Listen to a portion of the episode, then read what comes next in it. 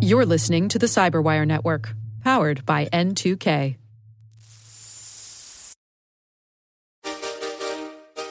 Welcome to Security Sandbox.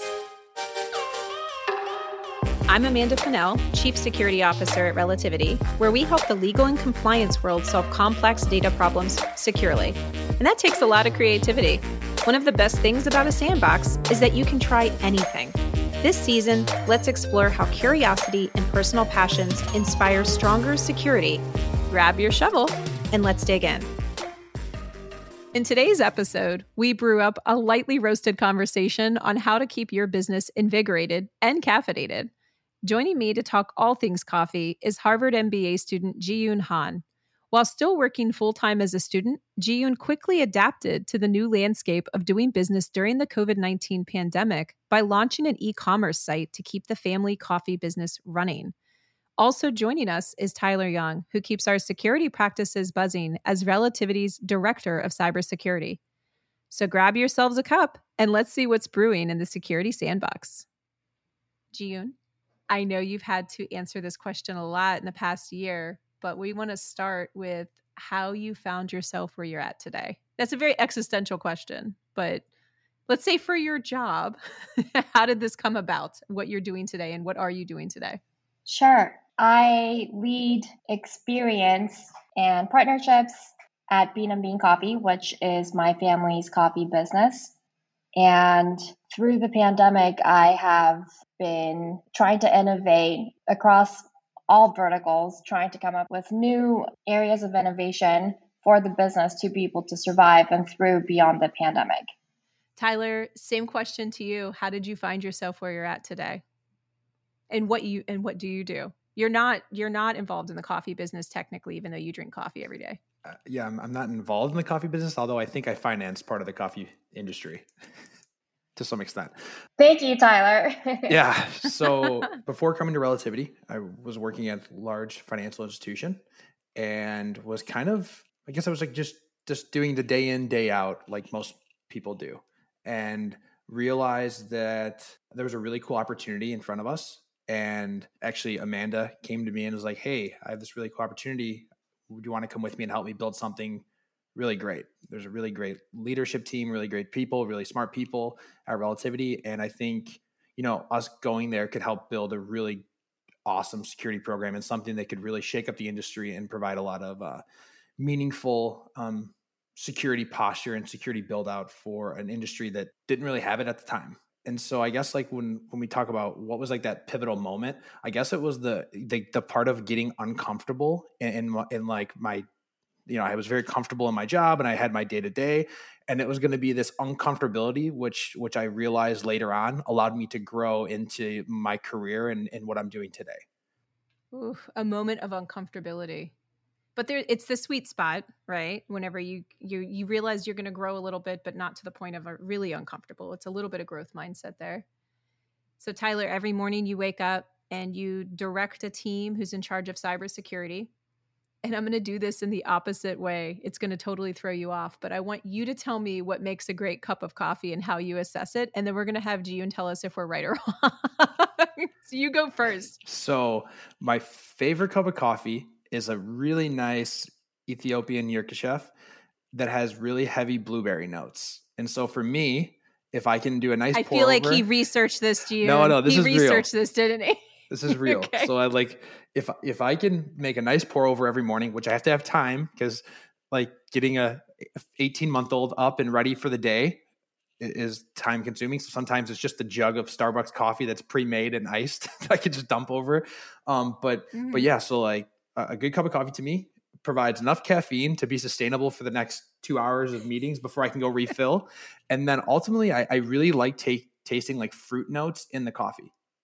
I used to really like dark coffee, and then I realized, and I got into dark coffee because I loved like craft beer, and all of the craft beers were being made like barrel aged, and and then they were throwing in like coffee flavors. I was like, oh, this stuff is really great. I can get into coffee, and they were always dark and like this motor oil. And then I realized that oh, light coffee actually has more caffeine in it. So I was like, I need to switch to that. And then I started finding ah. like the lighter the coffee, they had really great fruit and citrus notes, and I was like, this is actually really enjoyable. So now I can't start my day without it. This, so I totally backed you into an absolute corner here because you sounded really great about how you assess coffee and what you think about it. But let's get a professional here on the line. Jiyun, how do you assess coffee? What is good in a cup of coffee? So coffee is often treated as as a commodity and is talked about as a commodity. And most people, I would say many people drink coffee uh, for that caffeine kick every morning. And I, I, I do appreciate that, but also for me, a good cup of coffee is one that affords me a moment to reflect.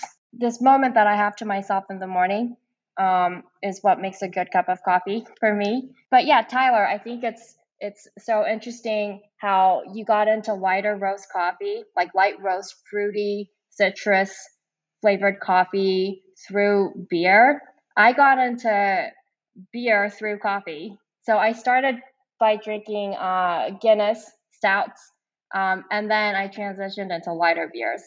So I've experienced this with you. I've been on a tasting with you one of the things I really enjoyed about it was at the end was that moment when you stopped and said like here's the moment this is what the, the, coffee is about is taking that moment to check in and, and all of that and i really found that to be such an awesome takeaway that you put all these things together but you still had that that effort that we have to put in in terms of like really understanding why did we do this why did we come here today and why did we we put this together and what did we create so I think, Tyler, this feels like such a good overlap with people, process, and tech. How do you put together the right security program? Is it similar to a cup of coffee? Does it take the right grind? Does it take the right tools? Do you always have your full barista kit? In theory, I'd like to say yes, you always have your full barista kit, but that's never the case because there's always new attacks and new vulnerabilities and new things that are always coming at you, and you never know what to expect. However, there are three things you can always fall back on, and it's always having the right people, and investing in those people and then ultimately having the processes to handle or, or, at least like the defined workflows to handle each type of thing and i think that's really where like i guess like making a cup of coffee like it's there, there's always structure in how you get to the end result and while the ingredients may change the common things are always you know you need water you need coffee beans and you need some type of coffee grounds, I guess. And so, in the same thing with with when you look at cybersecurity, you need people, process, and technology. You need some type of technology to give you the data that you need, whether that's a SIEM to to look at event logs or some type of endpoint agent to detect something, or whether it's you know the really great people that you work with, whether it's engineers or analysts. And then ultimately, you need a process to get those people to interact together and get to the end result, which is, I guess, that moment of ah, we're relieved. We had protections in place. We had detections in place. We are safe this is kind of a, an interesting one though because I, for those that don't know which is probably everybody because this isn't like on my linkedin i worked at starbucks for a, quite a hot minute really into coffee specialized in beans there because i was super into it and tasting and so on but there's a this dynamic about what you use is so important is the is the water filtered or is it just tap water et cetera so like really that quality of the ingredients that you would use for something and I know that Jiyun, you spend a lot of time making sure you have these quality ingredients for what you provide for your blends and for this coffee and in this product. I can tell from experience of having had it. So let's talk about that. The grinds that get through a filter is actually an exact tie-in to security in filtering. So I'll start, Tyler. You get you have a ton of stuff that comes at you in a SIEM. You filter a lot of logs down, and you really get down to like what's really important, right? it's essentially like a coffee filter, right? Yeah, you can look at it like that. Yeah. So let's talk about the beans. You have a lot of time and investment and concern about where yours are coming from, what you're doing with them, and so on. Can you tell us a little bit about what beans you're using, where they're coming from? Definitely. So, as a coffee roaster, I started roasting a couple years ago.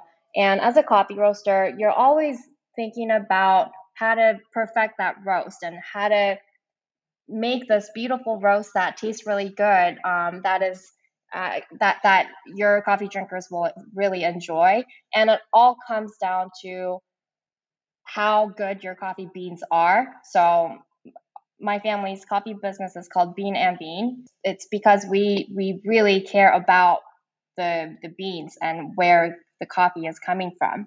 There are all these extrinsic factors that um, that relate to where it's coming from and, and what name or brand value it has. But there are also intrinsic qualities to coffee that I think is almost as important, if not more important, in, in many cases.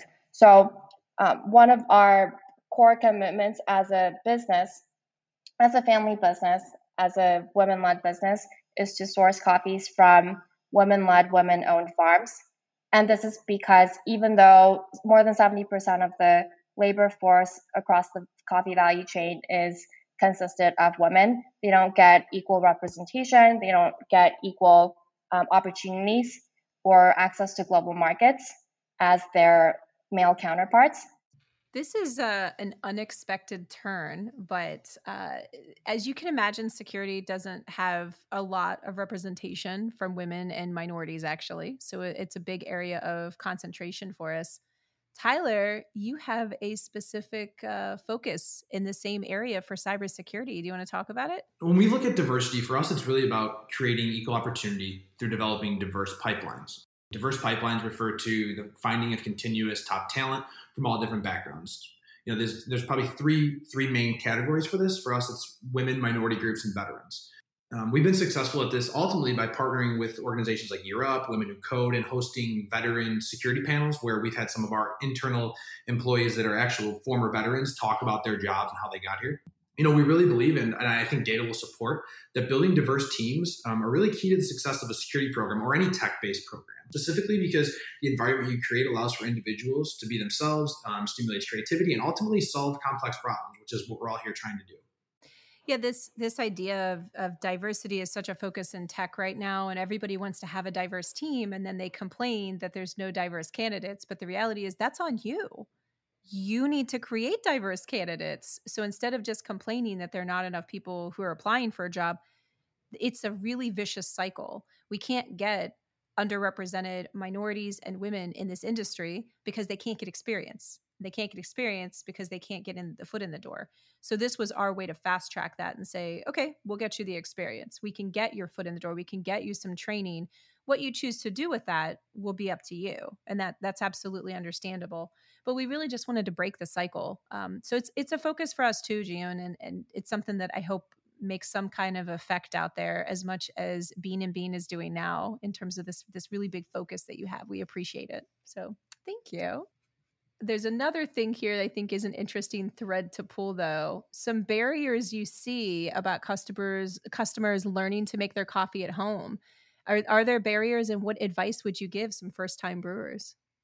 That's a fantastic question, especially in this time and age when a lot of people are becoming more adventurous with homebrewing. And it starts with understanding what what you need to have at home in order to make a delicious cup of coffee. And that's going to evolve through time as you have more more access to equipment and ingredients. I, I recently published a piece with my mom on the Huffington Post about it was seven tools you need in, order to brew delicious coffee at home, and they're all like pretty budget friendly. So yeah, you, you want you want a grinder, you want to have a brewer that's pretty forgiving, that doesn't require super technique. You want to have a, a kettle, and you want to have most importantly delicious beans. All right, Tyler, what are barriers for people at home in security?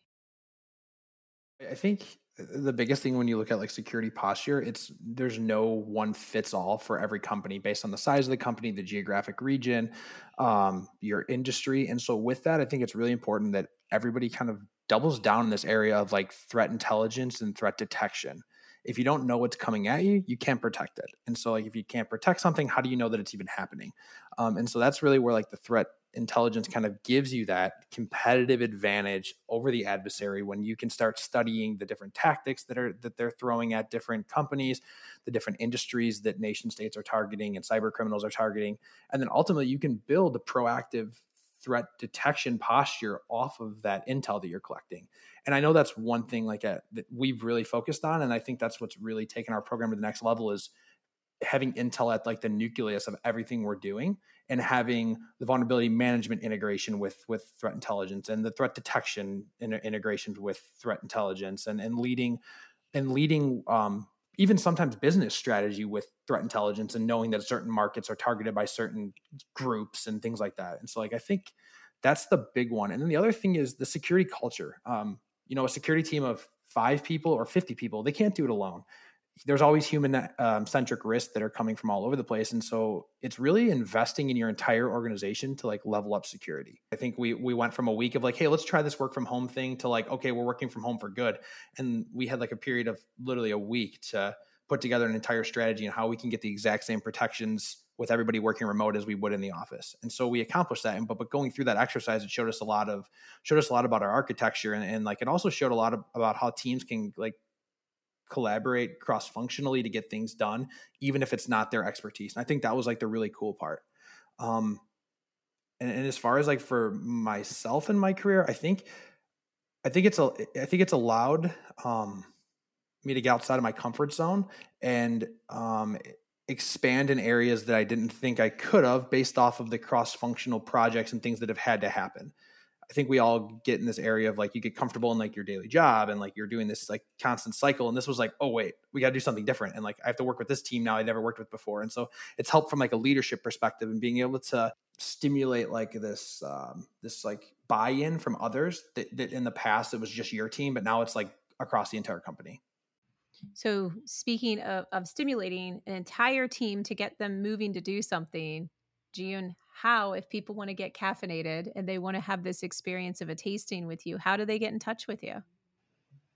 I am always accessible. I read every single email that gets passed through or that gets sent to us. So go to our website, beanandbeancoffee.com and drop me a line, or you can also reach me directly at j at beanandbeancoffee.com which is I, I, can't even tell you how accurate this is. I think when I first had this realization that oh my gosh, I'm having a tasting with her, and I want to have a, a podcast episode about coffee because I love it. It was so immediate. We clicked immediately. I was like, okay, great. She's super responsive. Because I love coffee and I love security, these are some of the things that naturally I see the two going together. But one of the things that's become very apparent here is that it's they're both coffee and security are super accessible to people in different paths how you find your way there could be through a beer, could be through an ice cream, could be wherever. Your security path could be an experience with the program that we have at Relativity, Tyler, for our cyber. It could be um, reaching out to someone on LinkedIn. Different paths lead to the same thing here a good cup of coffee or a good career in security. The second one is quality ingredients and process can lead to something amazing in a cup of coffee or a security program but you do have to take that minute like you said Jiyun and you have to appreciate the minute of what you're doing there and being mm-hmm. really present in it. And the last thing i really think it's about the human element and that security in a cup of coffee it's not made by one person. There was a path for that cup to get into your hands and a lot of people were a part of it. And there was a path for that data to be secured from a to z and it took a lot of people. It wasn't just something automated there were people behind it. I think there is a real human element there that is worth embracing. I love to end on a quote so this is a really interesting thing i came upon. I, I love teddy roosevelt for a lot of reasons uh, but it's interesting because a famous quote about coffee is actually not him saying it, it was someone else it was his son. And he said that his dad's coffee mug was more the nature of a bathtub I totally appreciate that. I'm 100% down. That's it's the same for me. I have two cups every morning, etc. But it means that there's a very caffeinated president who said this very famous quote, "Believe you can and you're halfway there." Jiyun, I think you believed you could and you got there very quickly. You made an amazing pivot. You've done so much for the the organization that you have with your family. I love it. It's such a great story. I hope many people reach out and get to experience coffee with you as I have.